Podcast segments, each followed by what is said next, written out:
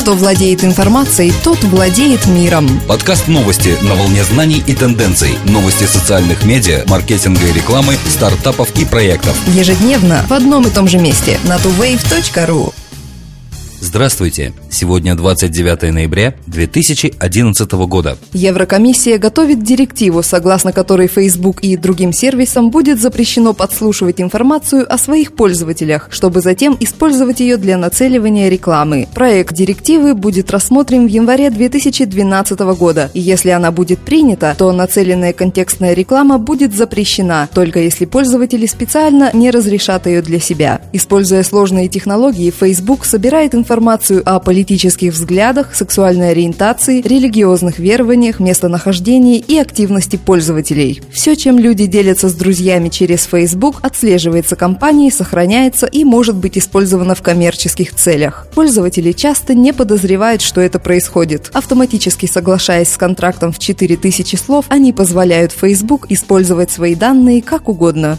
Все больше молодых родителей прибегает к помощи Google, когда нужно принять решение об имени для ребенка. Погуглить потенциальное имя для ребенка становится настоящим трендом по всему миру, поскольку родители стремятся избежать нежелательных поисковых результатов, связанных с будущим именем. Некоторые молодые мамочки и папочки основывают свое решение на уникальности имени, чтобы их ребенок мог попасть в топ поисковой выдачи. Жажда уникальности в цифровом пространстве провоцирует своеобразную конкуренцию между родителями за самое оригинальное имя для ребенка. Если, набрав в поисковике имя, родители обнаруживают, что оно уже занято, то начинают искать другое. Кто-то меняет написание имени для ребенка, если с первым вариантом орфографии поиск выдает результаты с нежелательными ассоциациями. Небольшой опрос на американском сайте для родителей выявил, что 64% респондентов гуглили имя для своего ребенка, прежде чем принять окончательное решение. Активисты бесплатного программного обеспечения создали пиринговую поисковую машину, чтобы конкурировать с Google, Yahoo, Bing и другими частными поисковиками. Свободно распространяемый поисковик Яси применяет новый подход к поиску. Вместо Вместо централизованного сервера используется сеть независимых пиров, людей, установивших программу Яси. Цель проекта – не позволить какой-либо организации в одиночку решать, что попадет в выдачу или в каком порядке будут выдаваться результаты.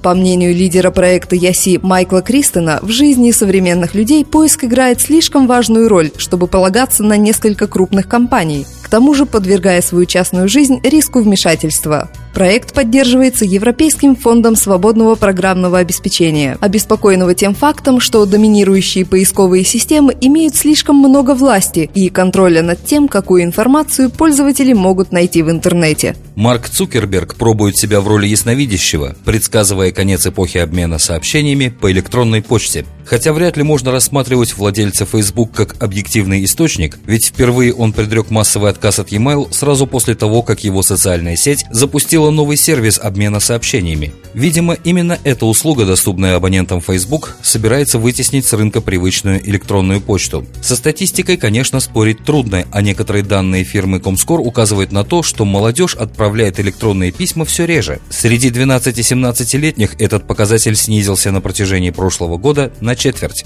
Посещение сайтов веб-почты упало на 6% за 2010 год. Подростки предпочитают использовать синхронные системы обмена сообщениями, например, чаты и СМС. Но стоит заметить, что это показатели, определенные для молодых людей, которые еще не имеют постоянной работы, а пристрастие организаций к использованию электронной почты широко известно. Google помогает Египту провести парламентские выборы. Чтобы облегчить процесс парламентских выборов, Google разработал ряд инструментов для египетских избирателей, имеющих доступ к интернету, предоставив им центральную информационную площадку. На английском и арабском языках предоставляется информация, агрегированная из разных источников по категориям. На странице избиратели могут ознакомиться с программами политических партий, борющихся за места в парламенте, а также с общей информацией о социально-экономической ситуации в стране и других актуальных вопросах. С помощью Google Maps на странице можно найти свой избирательный участок. Также страница содержит около 400 видеороликов с выступлениями кандидатов кандидатов.